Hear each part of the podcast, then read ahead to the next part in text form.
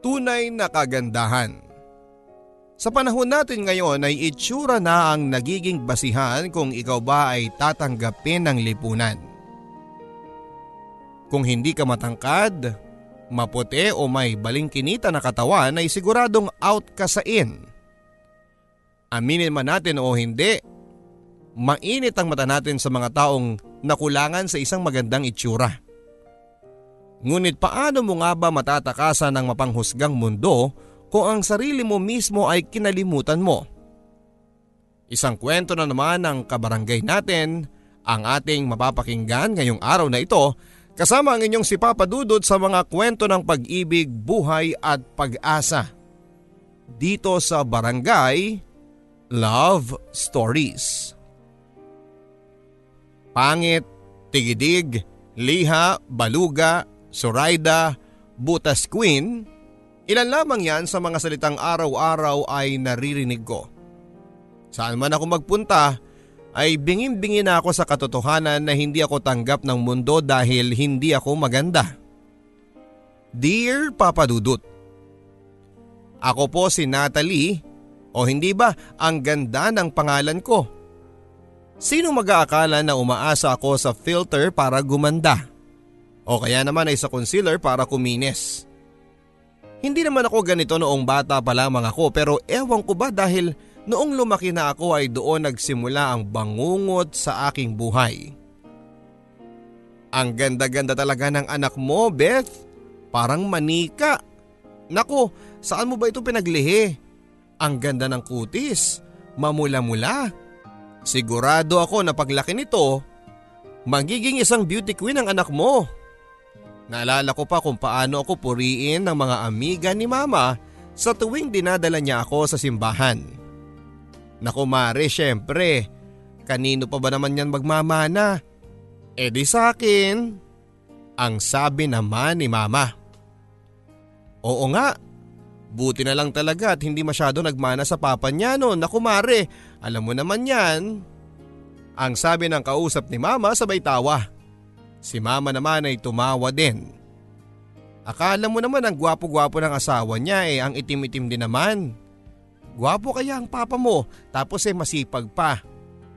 Ang sabi naman ni mama sa akin pagkaalis ng babaeng yon. Alam mo anak, buti na lang talaga at sa akin ka nagmana. Sigurado ako na paglaki mo ay maraming pipilang manliligaw sa iyo. Siyempre, ang pipiliin mo naman ay yung kagaya ng papa mo. Kahit na hindi naman kagwapuhan eh sobrang bait naman at sobrang masikap sa trabaho ang paalala ni mama sa akin. Maputi si mama papadudot. Kulot ang kanyang buhok na parang kakulay ng araw at may halong ibang lahi daw kasi si lolo. At sa kanilang magkakapatid ay si mama ang nakakuha nito. Oo naman po mama. At saka gusto ko ding sumali sa mga beauty pageant para makatulong ako sa inyo ni papa at ni kuya para makaipon ako at makabili ng isang malaking bahay. Ang sabi ko naman kay mama. Ngumiti si mama sa akin. Ganyan anak, dapat may pangarap tayo. Ang sabi nga nila, kung mangangarap ka lang din eh sagarin mo na sa pinakamataas. Ang sabi nito. Isang teacher si mama samantalang si papa naman ay isang jeepney driver. At dahil sa pagsisikap ng papa ko ay nakabili siya ng dalawang jeep na ipinapapasada niya kay tito ko. Simple lang naman ang aming buhay papadudot. Dalawa lamang kaming magkapatid at halos limang taon ang agwat ng edad namin ni Kuya Nathaniel. Masaya ang buhay namin lalo na ako dahil nasa akin ang buong atensyon ni mama. Kaya itinuring niya ako na isang prinsesa. Ngunit hindi ko alam dahil ang maala teleseryeng buhay ko ay nauwi sa isang pangit na alaala. Nang tumungtong ako sa elementarya papadudot ay madalas akong pansinin ng aking mga teachers dahil sa maganda raw ako at sobrang cute. Gustong gusto ko ang ganoong klase ng atensyon na nakukuha ko sa kanila. Kaya siguro yon ang naging dahilan kung bakit masyado rin akong nabilib sa aking sarili. O mamaya ha, sumama kayo sa amin. Birthday kasi ni Papa. Invited kayong lahat. Except kay Rosana, hindi naman kasi siya maganda eh. Ang sabi ko pa sa kanila. Maitim at panda kasi si Rosana. Pero siya naman ang pinakamatalino sa aming klase. Bakit hindi natin isasama si Rosana?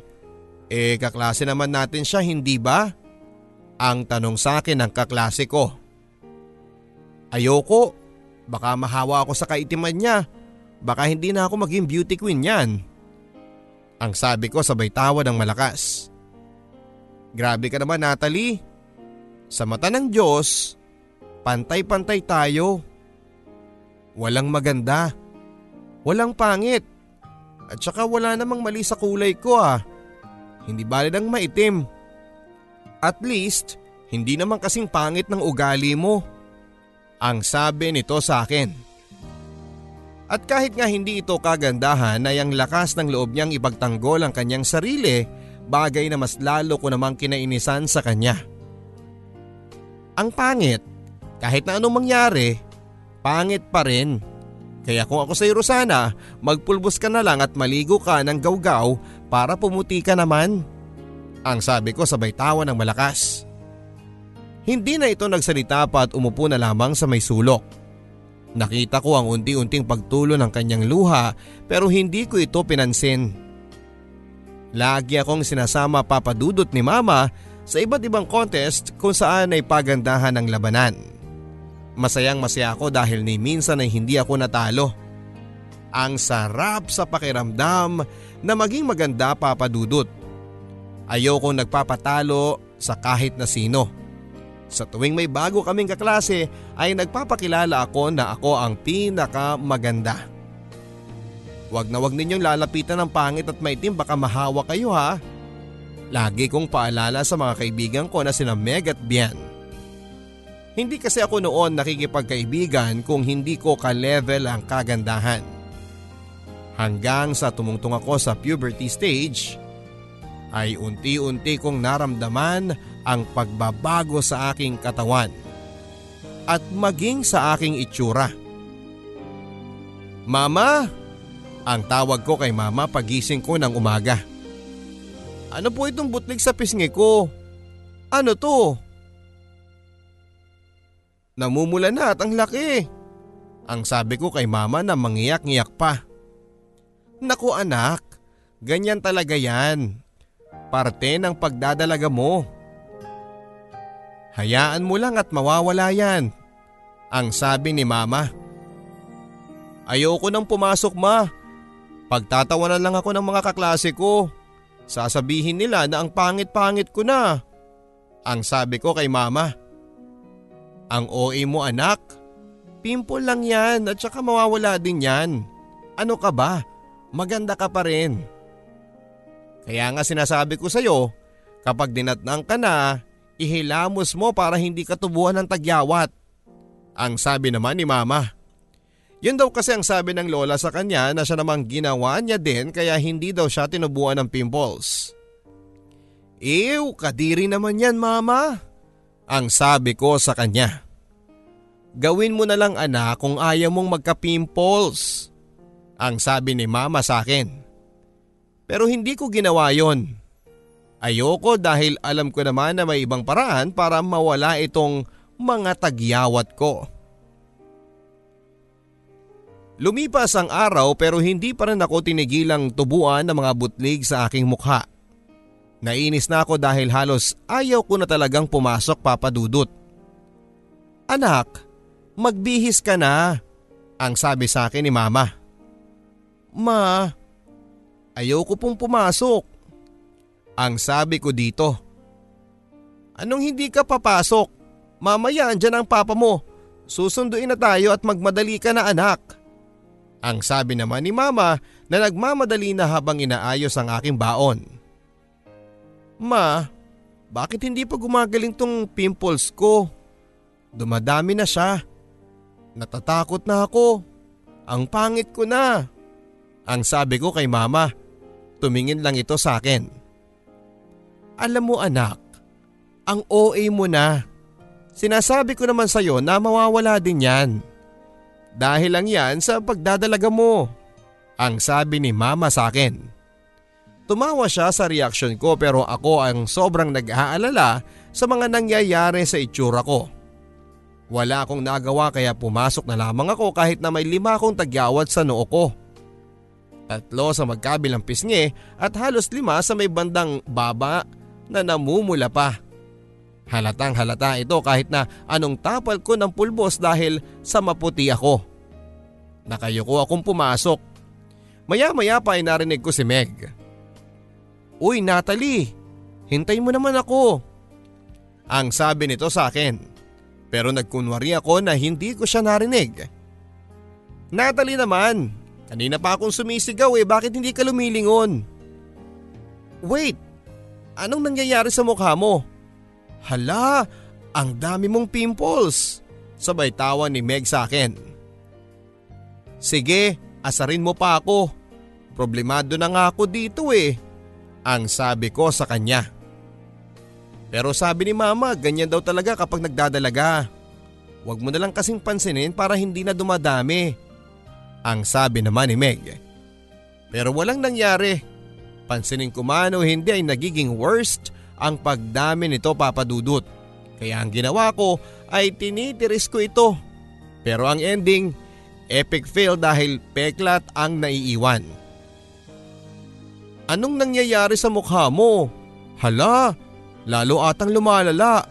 Ang araw-araw ko naririnig sa mga kaklase ko. Hindi ako sanay papadudot dahil pakiramdam ko ay ang pangit-pangit ko na. Kaya naman pinipilit ko si mama na pumunta na sa dermatologist kahit na anong busy niya ay sobra ko siyang kinukulit. Pero gaya nga ng sabi niya ay ganoon daw talaga kapag nagdadalaga. Pinayuhan lang ako na maglinis ng mukha bago matulog at huwag magpapastress at matulog ng maaga. Pero walang nangyari. Lumala ako ng lumala at kung ano-ano ang ginagawa ko na nakikita ko sa internet pero wa-effect. Nanlumo ako dahil ang dating maganda at makinis kong muka ay naglaho na parang bula. Mama, pangit na ba ako? Ang tanong ko kay mama nung isang gabing nakita niya akong mag-isa sa terrace. Anak, bakit mo ba iniisip yan? Hindi ka pangit anak, maganda ka. Kung iniisip mo na dahil yan sa pimples mo eh pangit ka na, nagkakamali ka anak. Maganda ka at yan ang lagi mong isipin. Ang sabi sa akin ni mama. Ewan ko ba kung anong powers ang meron si mama kung bakit napagaan niya ang loob ko. Sana nga ay maging okay na ang lahat. Ang dami kong na-miss na magagandang ganap sa buhay ko nang dahil lamang sa pimples. Ang laging sinasabi ni mama na yun ay dahil lang daw sa pagdadalaga kaya ako nagkakaganito. Minsan iniisip ko na na sinumpa ata ako kaya ako nagkakaganito pero hindi yun naging dahilan para bumaba ang aking self-confidence. Alam ko sa sarili ko na maganda ako kahit na anong mangyari. Kaya naman lakas loob akong sumama bilang isang majorette papadudot. At hindi nga ako nabigo. Muli ko nabuo ang aking sarili at pakiramdam ko ay hindi mahalaga ang sinasabi ng ibang tao. Pero akala ko lang yon dahil kapag paulit-ulit pala ay masasaktan ka din. Natalie, bakit naman pinipilit mo pa talagang sumama sa mga majorettes? Hindi mo ba alam na ang mga nandito lang ay yung mga mapuputi, makinis at maganda? Check mo nga yung sarili mo baka naliligaw ka. Ang sabi ng aming baton leader sabay tawa naman ng iba pa niyang mga kasama. Hindi ko na pinatulan at umalis na ako.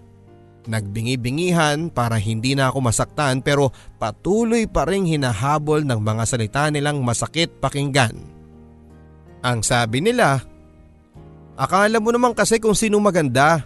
Pasalamat ka teacher ng mama mo dahil kung hindi, nako Matagal ka nang naligwat dito. Ang paulit-ulit niyang sabi.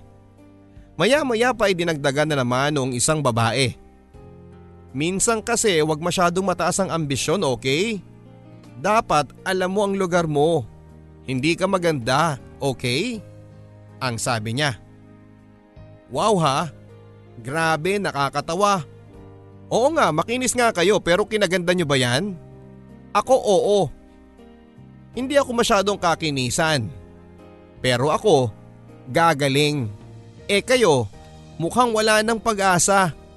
Feeling ko kailangan nyo na lang magparitoke tapos eh isama nyo rin ang ugali nyo ha para gumanda naman. Ang sabi ko. Maya maya pa'y napansin kong masama ang tingin nila sa akin. Nilapitan nila ako at biglang sinabunutan. Hindi ako nakalaban dahil matangkad sila at dahil sa mga nangyaring yon ay biglang binawi sa akin ang pag-asang makabangon pa ako sa aking kapangitan. Tinanggal kami sa majorette at kahit na wala akong kasalanan ay nadamay ako dahil pinatulang ko sila. Iyak ako ng iyak papadudod pag uwi ng bahay. Yung kaisa-isang dahilan para muling paniwalaan ko ang sarili ko ay wala na. Anak, huwag ka nang umiyak. Hayaan mo at marami pa namang opportunity dyan. Huwag kang mag-alala. Ang sabi ni mama sa akin habang sinusuklay niya ang buhok ko. Pero ma, wala na eh. Pagod na akong subukan na bumangon ulit. Para kasing kapag ginagawa ko ay wala pa rin eh. Pangit pa rin ako. Pangit na ako ma. Ang sabi ko kay mama na halos mangiyak-ngiyak na. Anak, hindi naman basihan yan. Hindi yan basihan para sabihin na pangit ka o maganda. Hanggat naniniwala ka sa sarili mo na maganda ka, maganda ka talaga. Ang sabi ni mama sa akin. Tiningnan ko ng matagal si mama. At kahit na medyo may edad na ito ay alagang-alaga pa rin niya ang kanyang sarili. Buti ka pa ma, kahit may edad ka na maganda ka pa rin. Bakit kasi kay papa ako nagmana ng tagyawat? Eto tuloy ang nangyari sa akin. Ang sabi ko kay mama. Akala ko iseseryosohin niya ang aking sinabi pero tumawa lang siya ng malakas. Anak, ganyan din ako sa iyo dati. Hirap ako sa mga pagbabago sa akin. Wala naman talagang perpekto eh. Hindi naman lahat ibinibigay sa iyo. Pero alam mo, nagpapasalamat ako dahil sa pinaka-downfall ng aking buhay. Yung akala ko na wala nang magmamahal sa akin ay dumating ang papa mo ang mahabang litanya ni mama na mukhang inimagine ang love story nila ni papa. Sa bagay, kung tutuusin ay tama si mama. Siguro nga ay may dahilan ng lahat ng ito kaya nangyayari sa akin. Hindi man ngayon, pero balang araw, mangyayari din. Nakatapos na ako ng high school, Papa Dudut at eto, kolehiyo na rin sa wakas, Papa Dudut. Pero wala pa rin nagbago. Puno pa rin ng tagyawat ang mukha ko at mas lalo lang lumalala. Ayoko nang minsang isipin pero sa araw-araw na lang na tumitingin ako sa salamin ay pangit ang aking nakikita. Kumuha ako ng kursong Mass Communication papadudot dahil nais ko din na maging isang sikat na newscaster. Ang sabi nila ay wala daw akong mapapala sa kursong kinuha ko lalo na at labanan ng mga may itsura at magagaling ang napili kong karir. Pero hindi ako nagpatinag dahil sa suporta na ibinibigay sa akin ni mama. Pero ibang nangyari. Katakot-takot na panghuhusga ang naranasan ko sa pagtungtong ng kolehiyo. Aba, andyan na naman yung baluga, ang sabi ng kaklasikong si Clarice. Malakas ang loob nito dahil siya ang pinakasikat sa aming klase dahil maganda siya at sobrang kinis ng balat. Pwede ba? Wala akong ginagawa sa inyo kaya please wag ako. Ang sabi ko. Nagtaasan ang kilay niya at inirapan ako. Huwag ka nangang tumabi sa amin. Baka naman mahawahan mo pa kami niyang pimples mo. Naku kawawa naman sila wala ng space. Ang sabi nito sabay tawa nila. Hindi ko alam kung paano ko haharapin ang mga ganito pero pinigilan ko ang sarili ko. Pero patuloy pa rin sila. Alam nyo, Kung wala kayong magawa sa buhay nyo, huwag nyo kong guluhin. At saka tama na yung pang-aasar ninyo sa akin. Kontento na ako sa itsura ko. Ang sabi ko sa kanila. Pero hindi sila nagpatinag papadudot. Pilit nilang pinapalabas ang galit ko. Nakikita mo ba yung si Adrian? Ang gwapo niya hindi ba? Pero kahit kailan hindi kanya magugustuhan dahil yung mukha mo bako-bako. Parang kaming pumupunta sa ibang planeta. At saka yung buhok mo sobrang dry. Ano ba ayusin mo naman ang sarili mo? Maskom ka hindi ba? Ang sabi niya sa akin. Gusto ko nang umiyak noon papadudot dahil sa sobrang pagkaawa ko sa aking sarili. Naalala ko si Rosana, yung classmate ko dati na tinutokso ko nung elementary. Siguro ay ganitong ganito ang nararamdaman niya nung inaasar ko siya. Siguro karma ko na rin to sa akin. Pero paano ko nga ba matatakasan ang mapanghusgang mundong ito? At bakit nga ba sa dinami-dami ng tao ay sa akin pa ito nangyari? Ang unfair ng buhay. Ang unfair niya. Halos mag-iisang buwan ako sa college pero wala pa rin akong nagiging kaibigan ni isa sa kanila ay walang gustong lumapit sa akin. Ani mo may nakakahawa kong sakit. Grabe sila papadudot. Masyadong mainit ang tingin nila sa akin. Pero ganun pa man ay sinubukan ko pa rin silang sabayan sa pamamagitan ng pagiging magaling sa academics. Nag-excel ako sa lahat ng aming mga major subjects.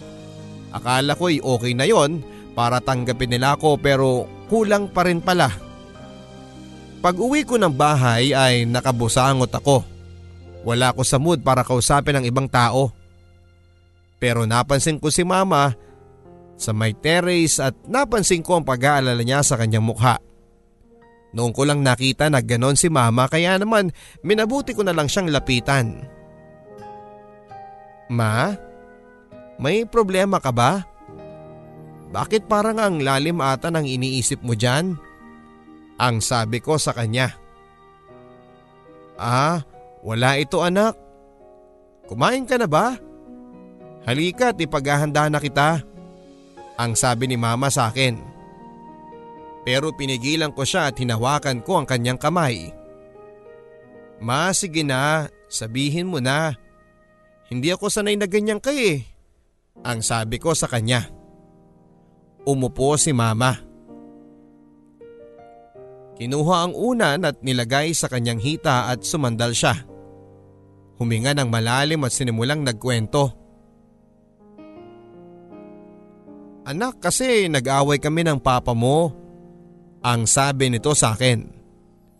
Nagulat ako dahil ni minsan ay hindi ko nakita nag-away sina mama at papa pero ngayon ay mukhang may malaki silang problema.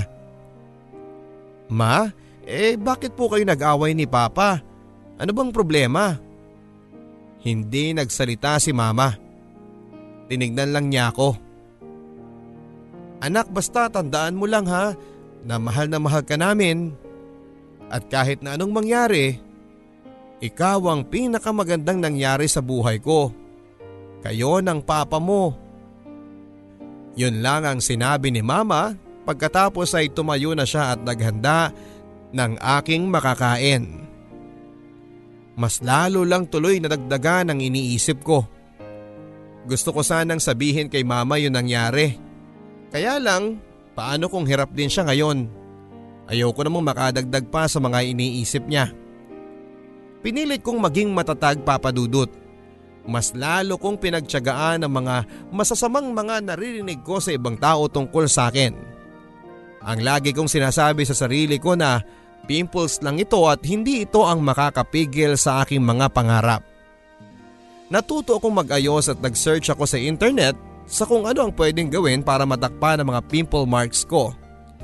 Inipon ko din ang baong ko para lang sa ganon ay may pampaayos ako ng aking buhok every month.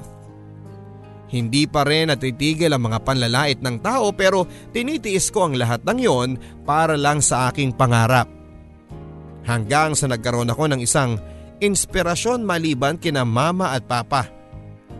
Acquaintance party namin noon ng Com Arts kaya naman may kaunting party. Hindi na sana ako pupunta kaya lang ay napilitan ako dahil ako ang in charge sa ibang program sa event na yon. Doon nagsimulang magkakulay ang aking buhay. Aba, andito na naman si Natalie. Foundation ba te? Punong-puno ka ng gawgaw sa mukha mo ah. Kung akala mo matatakpan niyan yung mga nagsisipaglabasang pimples mo, pues hindi. Sabay tawanan sila ng malakas. Maya-maya pa ay may isang lalaking biglang umiksena. Alam nyo girls, lagi nyo na lang inaasar si Natalie. Bakit kaya? Siguro insecure kayo sa kanya. Kaya kung ako sa inyo, wag na kayong ganyan. Alam nyo, baka kayong magka-pimple sa mga ginagawa nyo. Masyado ninyong ine-stress ang sarili ninyo kay Natalie. Ang sabi ni Adrian, kaklase ko at hindi naman may pagkakailan na gwapo siya. Pero tahimik lang at hindi naman mayabang. Seriously Adrian? Ipinagtatanggol mo yung babaeng yan? Wow ha? Ang sabi nito sabay alis na. Napansin ko ang pagkainis nito at maya-maya pa ay humarap sa akin si Adrian. At hindi ko mapigilan ng kiligin, Papa Dudut. Ayos ka lang ba? Oo naman. Salamat pala sa pagtatanggol mo sa akin ha. Sus, Okay lang yun. Tsaka masyado na rin akong naiinis sa mga yun eh. Huwag mo na lang silang pansinin. Eh, kahit naman anong gawin ko, wala talaga. Ayaw nila akong tigilan. Gusto mo, tayo na lang? Ta, tayo na lang? Ha? An- anong ibig mong sabihin? Magpanggap tayong mag-boyfriend at girlfriend. OMG Papa Dudut. Tama ba yung pagkakarinig ko na magpapanggap daw kaming magjowa? As in, hindi ako makapaniwala na gano'n ang nangyari at hindi ko alam kung ano ang gagawin. Tumango na lamang ako at yun na nga ang simula ng lahat sa amin ni Adrian. Sobrang sobrang saya ko sa bawat sandali na magkasama kami ni Adrian. At pakiramdam ko ay sobrang ganda ko lalo na sa tuwing tinitignan niya ako. Marami nagsasabi na hindi daw kami bagay pero magkaganon pa man ay mas pinakikinggan ko ang sinisigaw ng aking puso. Na mahal ko siya at masaya ako tuwing kasama ko siya. Akala ko'y okay na ang lahat papadudot pero isang pangyayari ang hindi ko natanggap. Isang gabi habang papauwi na ako ay nakita ko si mama. May kasamang isang lalaki. Masaya silang nagkwekwentuhan at maya-maya pa ay sumunggab ng halik ang lalaking yon kay mama. Nagulat ako papadudot. Mabilis ako naglakad papunta sa kanila. Ma, anong ibig sabihin nito? Ang sabi ko kay mama. Nakita ko ang gulat sa kanyang mga mata.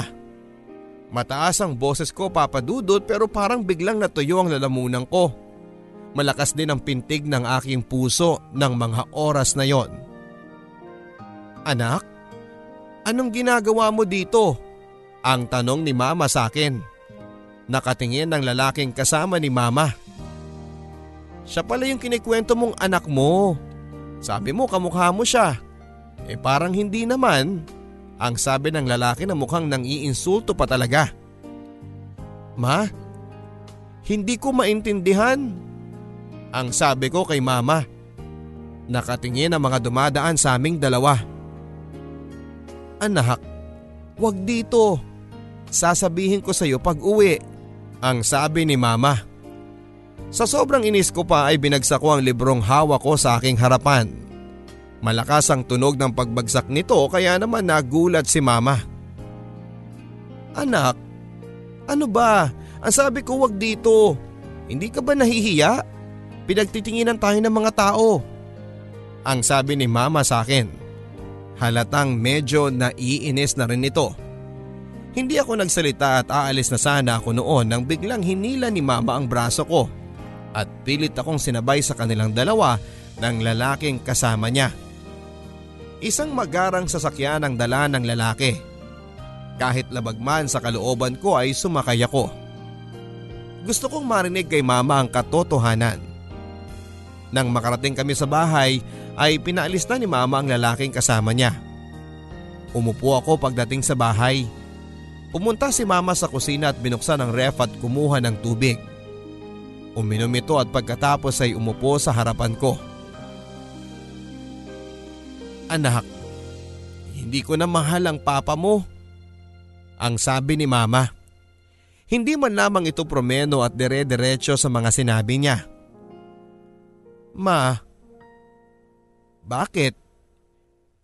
Ito ba yung sinasabi niyong problema? Ang sabi ko sa kanya.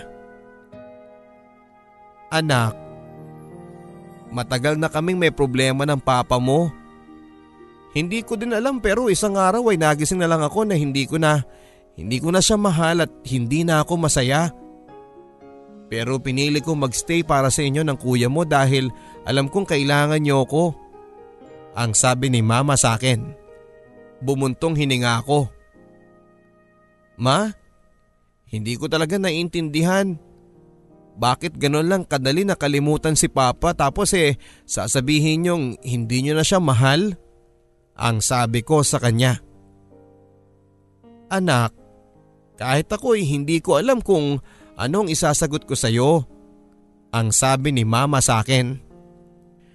Pagkatapos ng pag-uusap na yon papadudot ay hindi ko na kinausap si mama. Ang dami ng pagbabago sa aming dalawa. Hindi na umuwi si Papa at ang text niya sa akin ay doon na muna siya mamamalagi kina Lola sa aming probinsya. Hindi ko na alam ang gagawin ko Papa Dudut at dahil sa stress ay mas lalo tuloy akong pumangit sa kakaisip kung paano matatapos ang problema namin. Hindi ko na alam ang gagawin ko.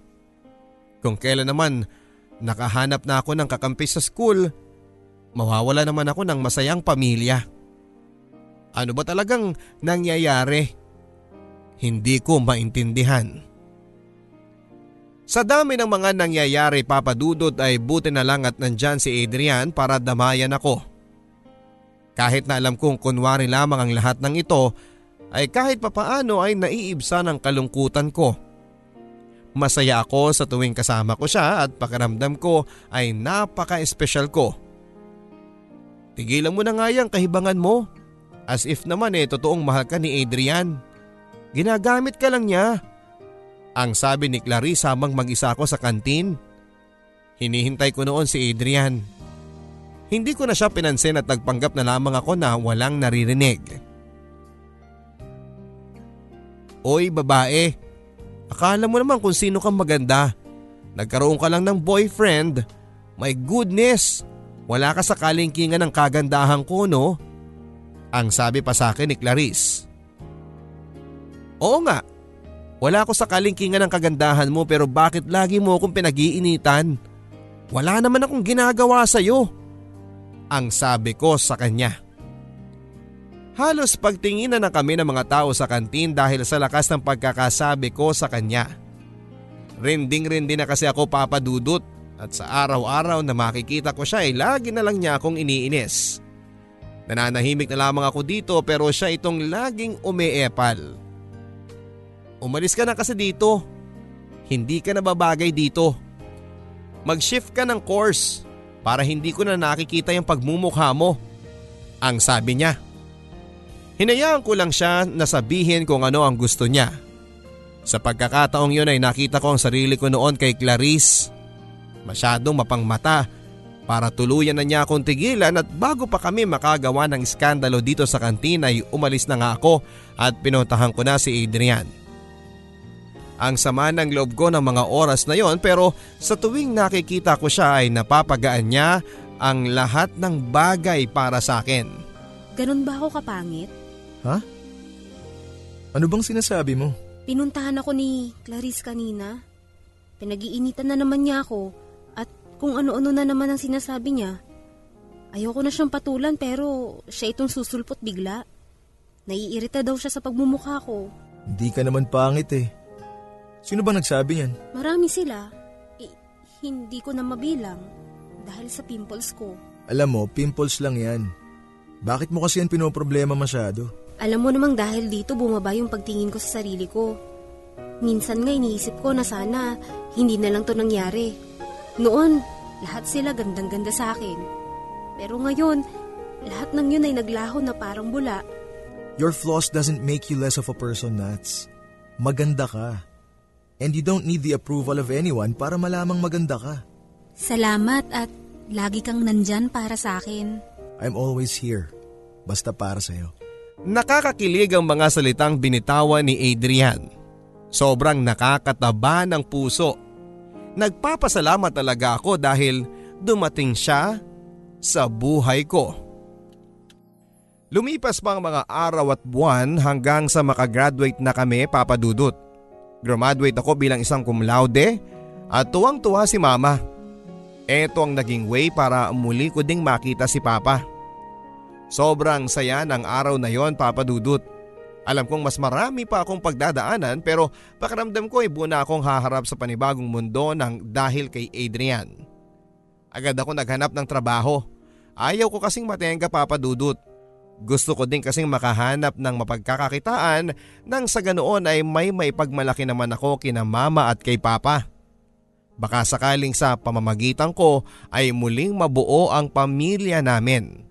Kahit alam kong malabo na dahil sa huling balita ko ay meron na ring iba si Papa. Masakit man para sa akin bilang isang anak ay pinagpatuloy ko pa rin ang aking buhay. Nakahanap ka agad ng trabaho si Adrian. Hindi na kami madalas magkita at alam kong wala naman akong karapatan para magdemand ng oras at atensyon sa kanya. Kasi hindi naman talaga totoo yung relasyon na meron kami. Dahil nga nagpanggap lang kami para naman maiwasan ko si Clarice. Kaya kahit hirap na hirap na akong iwasan yung nararamdaman ko sa kanya, ay ginawa ko pa rin para lang makasama ko siya. Gusto ko nang aminin sa kanya yung nararamdaman ko kaso ay may kung ano pa rin sa puso ko na nagsasabing lalayo lang siya kapag ginawa ko yon. Buwan at araw ang hinintay ko papadudot para muli kong makita si Adrian. Malayo kasi ang lugar kung saan siya na destino kaya naman pinili ko na lang na magtiis.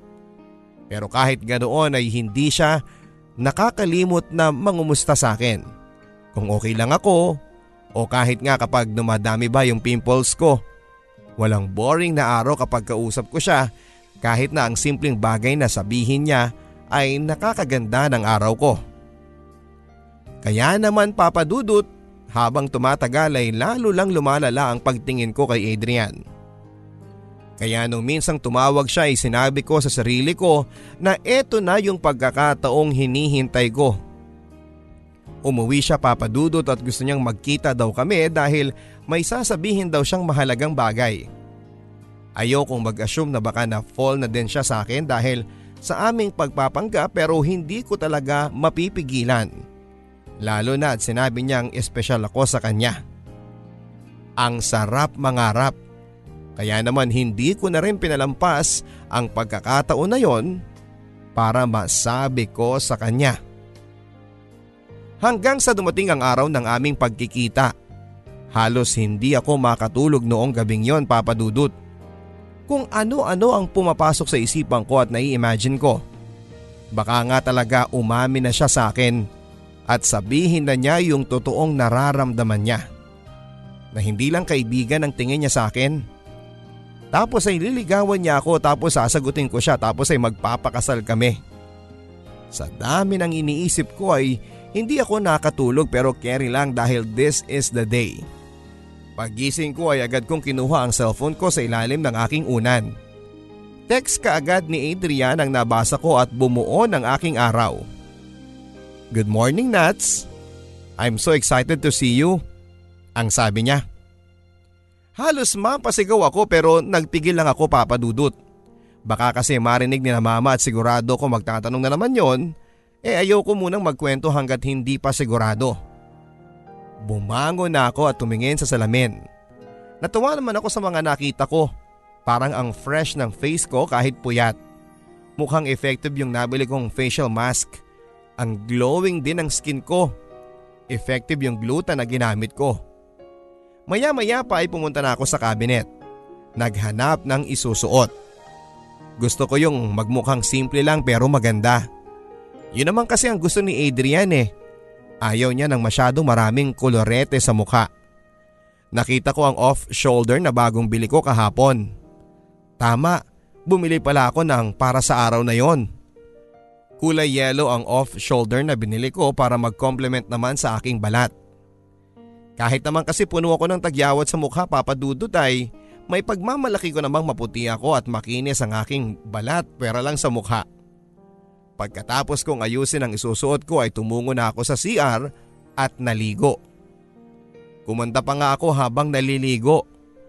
Tawa ng tawa si mama sa akin. Aba anak, may lakad ka ata ngayon ah.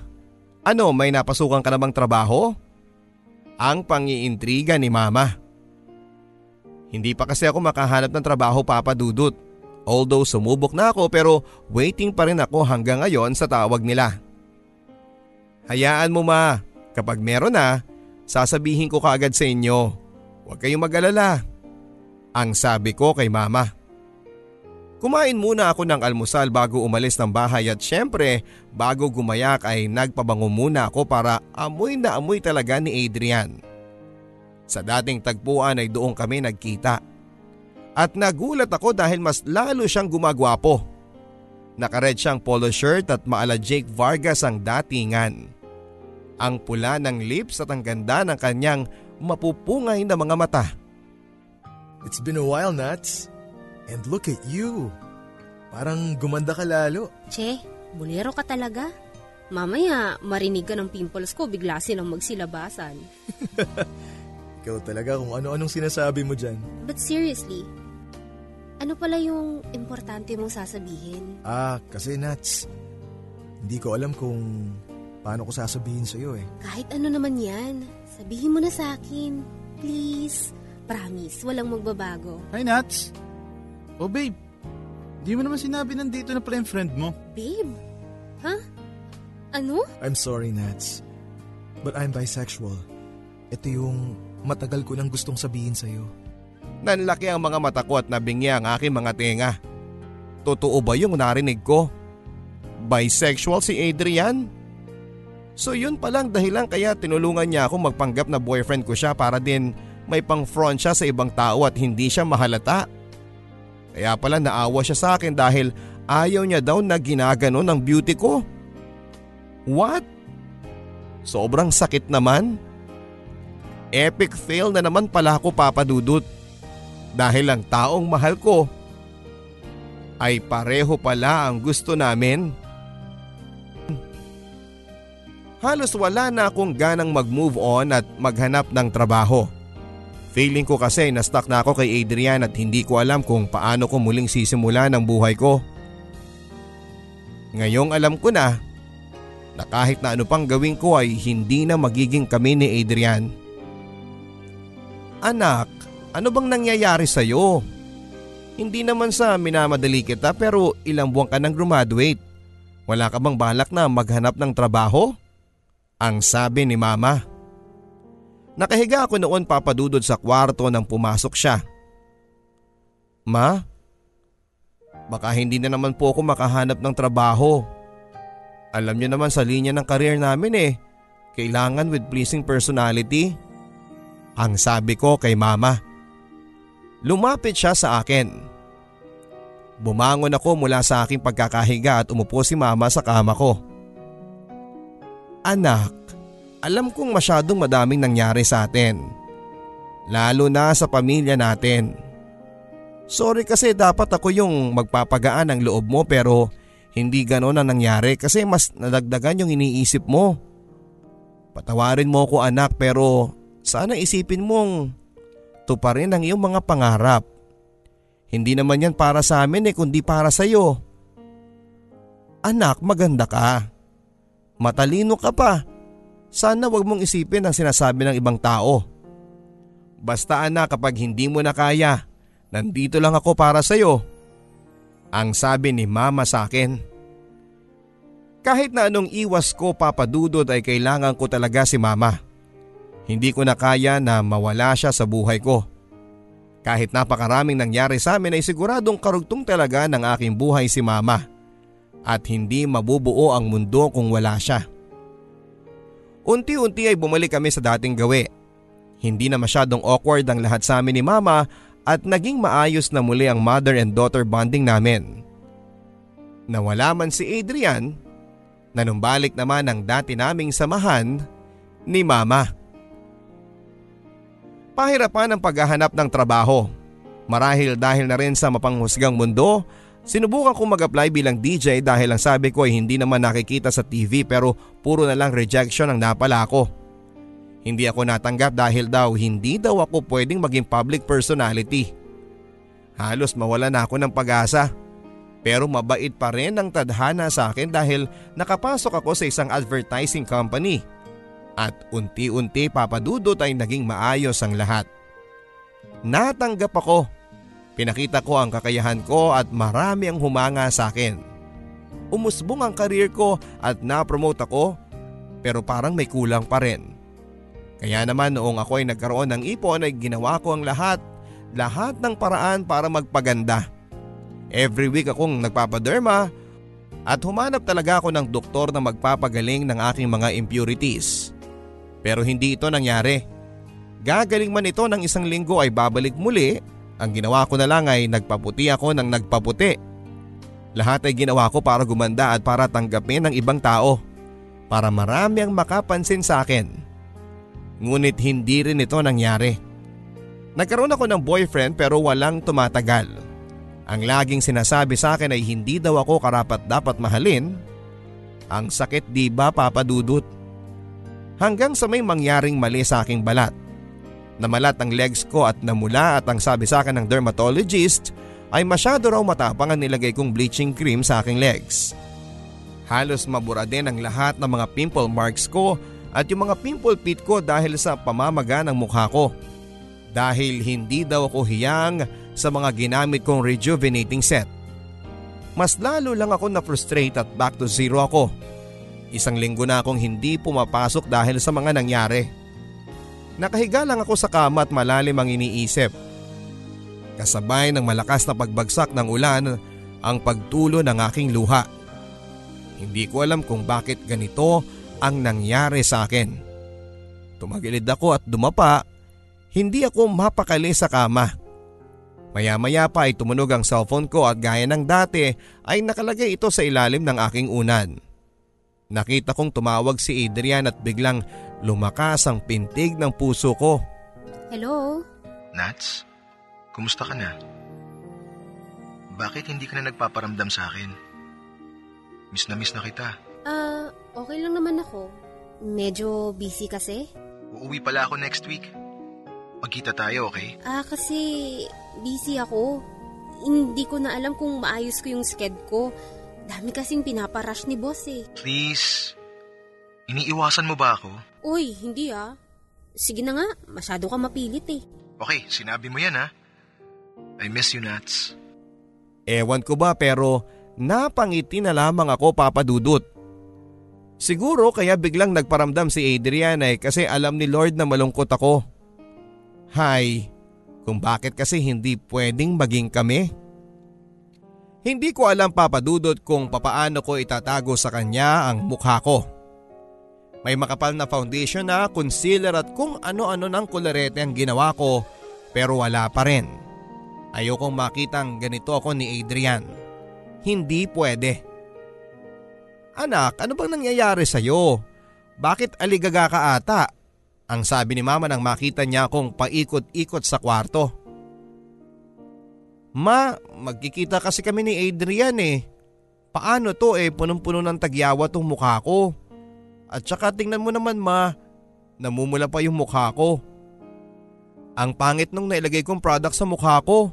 Hindi yata hiyang sa akin kaya ganito ang nangyari. Ang sabi ko kay mama. Tumingin si mama sa akin. Inayos ang buho ko. Halika nga dito anak. Maupo ka dito.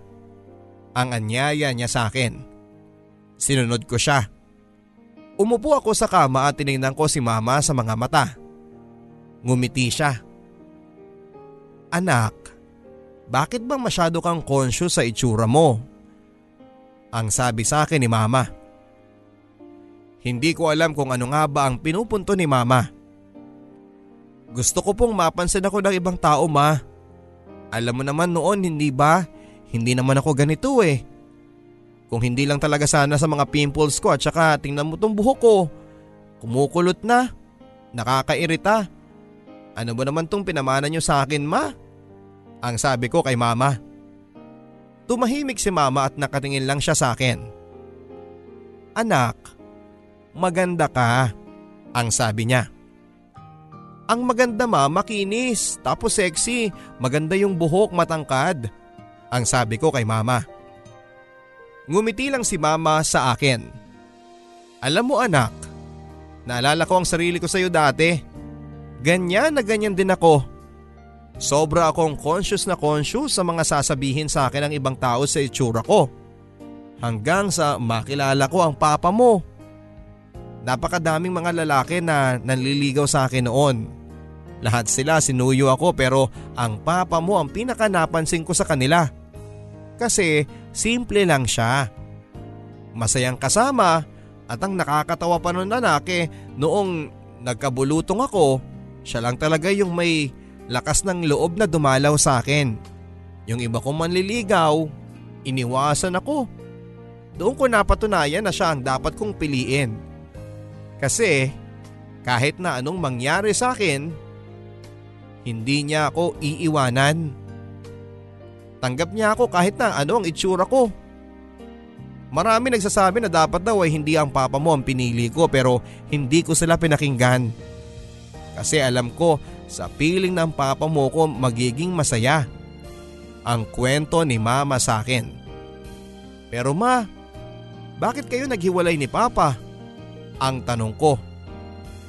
Sa totoo niyan anak, Nasilaw ako sa panandaliang kaligayahan. Kaya akala ko hindi na ako masaya. Pero napagod lang pala ako anak. Kailangan ko lang magpahinga. Kaya lang, nung narealize kong mali ang ginagawa ko eh huli na ang lahat. Pero kahit kailan hindi ako nagsisisi na nakilala ko ang papa mo dahil kung hindi dahil sa kanya, wala kayo ng kuya mo. Ang pagmamahal anak parang pimpo lang yan. Yung akala mong hindi ka natutubuan pero may kasunod pa pala. Yung akala mo na wala na pero meron pa pala. Ganon lang yun. Ang pabirong sabi sa akin ni mama. Ikaw talaga ma? Talagang sa pimple talaga ma ha? Yung totoo, nangaasar ka mama? Ang sabi ko kay mama. Ang akin lang anak, ano man ang mangyari, dapat mahalin mo muna ang sarili mo bago ang ibang tao. Ang sabi niya. Sa totoo lang ay para akong natauhan sa mga sinabi ni mama. Tama nga si mama. Baka sakaling may magmahal din sa akin kapag minahal ko din ang aking sarili. Para akong nabuhayan ng loob papadudot. Buong buhay ko ay natakot ako sa mga sasabihin ng ibang tao. Nagtago ako sa maskara na hindi naman ako. Tinakpang ko ng foundation, concealer, lipstick ang tunay na ako. Na maging sarili ko mismo ay nakalimutan ko nang tanggapin. Pumasok ako na medyo okay naman na ang mukha ko. Hindi ako nagmi-makeup pero confident akong humarap sa mga katrabaho ko. Narinig ko ang iba sa kanila na sinasabing maganda lang pala kapag may makeup pero hindi ako nasasaktan. Masaya pa rin akong humaharap sa kanila. Uy girl, ibang aura mo today ha. Siguro dahil sa bisita mo, ang sabi sa akin ni Luisa. Isa siya sa mga masasabi kong pinakamalapit sa akin. At alam ko na na hindi siya katulad ng ibang tao. Ha? Bisita? Sino? Ang sabi ko sa kanya. Si Adrian, Kanina pa yan naghihintay sa'yo at in fairness ha, cute siya. Hindi mo naman sinasabi na may boyfriend ka na pala. Ang panunokso niya sa akin. Narinig ito ng iba ko pang mga kasama kaya naman malakas na ang sigawan nila sa opisina. Uy, ang ingay nyo baka mamaya marinig kayo ni boss.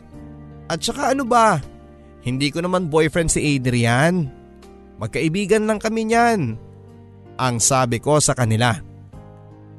Tigilan mo nga ako. May kaibigan bang matyagang naghihintay ng halos isang oras? Ang ganda mo girl ha? Nagulat naman ako na kanina pa pala itong naghihintay sa akin. Kahit kailan talaga ay napaka-unpredictable ni Adrian. Hindi ko tuloy alam kung ano ang nasa isip niya. Hindi nga, hay nako kung alam niyo lang. Pero saan ba siya? Ang sabi ko sa kanila. Tumawa si Luisa. Hay nako, basta kapag mo siya bet, akin na lang ha. Ang pangungulit nito sabay tawa. Oo na, oo na. Pero nasa na ba si Adrian? Ang tanong ko sa kanya. Andun siya sa may visiting area. Ang sabi nito kaya dali-dali naman akong pumunta at nakita ko siya. Nakapolo na kulay pula.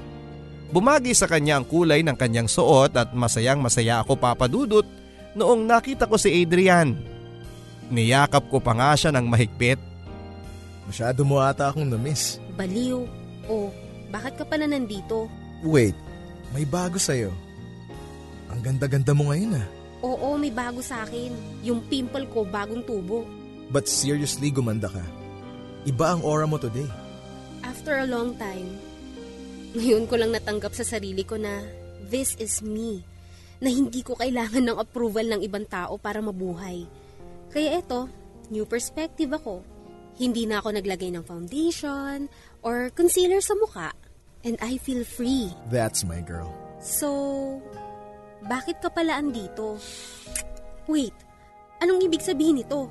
Bakit mo ko hinalikan? Nats, all this time, hinahanap ko yung sarili ko. Tapos isang umaga nagising ako na hinahanap kita. I think I'm in love with you. Kaya mo ba akong tanggapin? Kahit na bisexual ako? I'm not sure, but I am willing to take the risk. Sabi ko naman sa'yo, may bago na akong perspective. Hindi na ako takot kung ano man ang ibigay sa akin ng tadhana. Hindi ako makapaniwala na nangyari ang lahat ng yon, Papa Dudut. Masyadong mabilis pero punong-puno ako ng saya sa aking puso. Naging kami ni Adrian. May mga away pero lahat ng yon ay nalagpasan namin ng magkasama. Halos walong taon na po ang nakalipas Papa Dudut. Masaya po ang naging journey ko na nagsimula lang dahil sa pimples. Marami akong natutunan sa mga nangyari. Una na dyan ang maging masaya ka sa kung ano man ang meron sa'yo. Na lahat ng bagay ay may dahilan kung bakit nangyayari sa buhay mo. Pangalawa ang pagtanggap sa mga bagay na hindi mo na mababago dahil gaya nga ng sabi nila, the only thing that is permanent in this world is change. At ang panghuli at ang pinaka-importante sa lahat, mahalin mo ang sarili mo and the rest will follow. Matuto ka munang pahalagahan ang sarili mo at sigurado ako na darating din yung taong magmamahal din sa iyo at handa kang tanggapin maging sino ka man. Lagi nating tatandaan na we don't need approval of anyone to be accepted. Be confident because you are beautiful in your own special way and nothing's beat a woman with full confidence. Sa ngayon, Papa Dudut, ay masaya na ako at kontento sa aking buhay. Nagkaroon kami ng anak ni Adrian Papadudut. Kahit na pumipitik pa rin siya minsan ay tanggap ko siya at maswerte pa rin ako dahil nakakita ko ng katulad niya na sobra akong minahal kasama ng aking anak. Hindi pa rin ako tinatantana ng aking pimples pero hindi na siya katulad ng dati. Siguro ay na-reach na rin ng pimples ko yung maturity nila at tanggap na nilang hindi sila welcome na tumubo sa mukha ko. O di ba? Nakakatawa yung ganon papadudot. Sila na rin ang sumuko. Pero ako, hindi ako susuko para sa aking anak at sa asawa ko at syempre sa aking sarili. Buong buo na akong humaharap sa mundo ngayon. Dahil alam kong kahit na anuman ang aking pagdaanan, tanggap ko ang sarili ko at ito ang tunay na mahalaga. Kaya naman sa lahat ng mga katulad ko dyan na pilit na tinatago ang tunay na sila, huwag kang matakot na magpakatotoo at hayaan mo ang mga taong husgahan ka. Dahil ang mahalaga ay masaya ka, pimples lang yan at huwag mong hayaan na masira nito ang iyong pagkatao. At huwag din nating kakalimutan na huwag gamitin kung hindi kahiyang, okay? And I thank you. Maraming salamat po Papa Dudod sa pagbasa ng aking kwelang kwento sa inyong nangungunang programa. More power and God bless. Ang inyong kabarangay, Natalie. Gaano nga ba kahalaga ang itsura sa ating buhay? Aminin man natin o hindi mga kabarangay na tuwing lalabas po tayo ng bahay ay gusto natin na perpekto ang ating itsura. Dapat maganda ang kilay, maganda ang kontur sa mukha o kaya naman ay pati blush on ay gusto natin ay perfect din. Para yan sa mga babae. Kasi feeling ng kababaihan ay kailangan takpan ng makeup ang mga imperfections at gumagamit ng whitening pills para maging maputi ang balat. Willing na gawin ang lahat para masabayan ang pressure ng pagiging maganda na handa ding lumustay ng pera para sa mga aesthetic procedure na pakiramdam nila ay bubuo sa kanilang pagkatao. Para bang ang self-worth ay dapat ay nakabase sa itsura. Pero mga kapuso, nobody's perfect ika nga nila. Pero di ba't mas okay din mismo ang maging natural? Yung matuto kang mahalin ang lahat ng mga imperfections mo at matuto kang tanggapin ang tunay na ikaw dahil ang tunay na kagandahan ay hindi lang nakabase sa itsura, kundi nasa ikabuturan ng ating mga puso.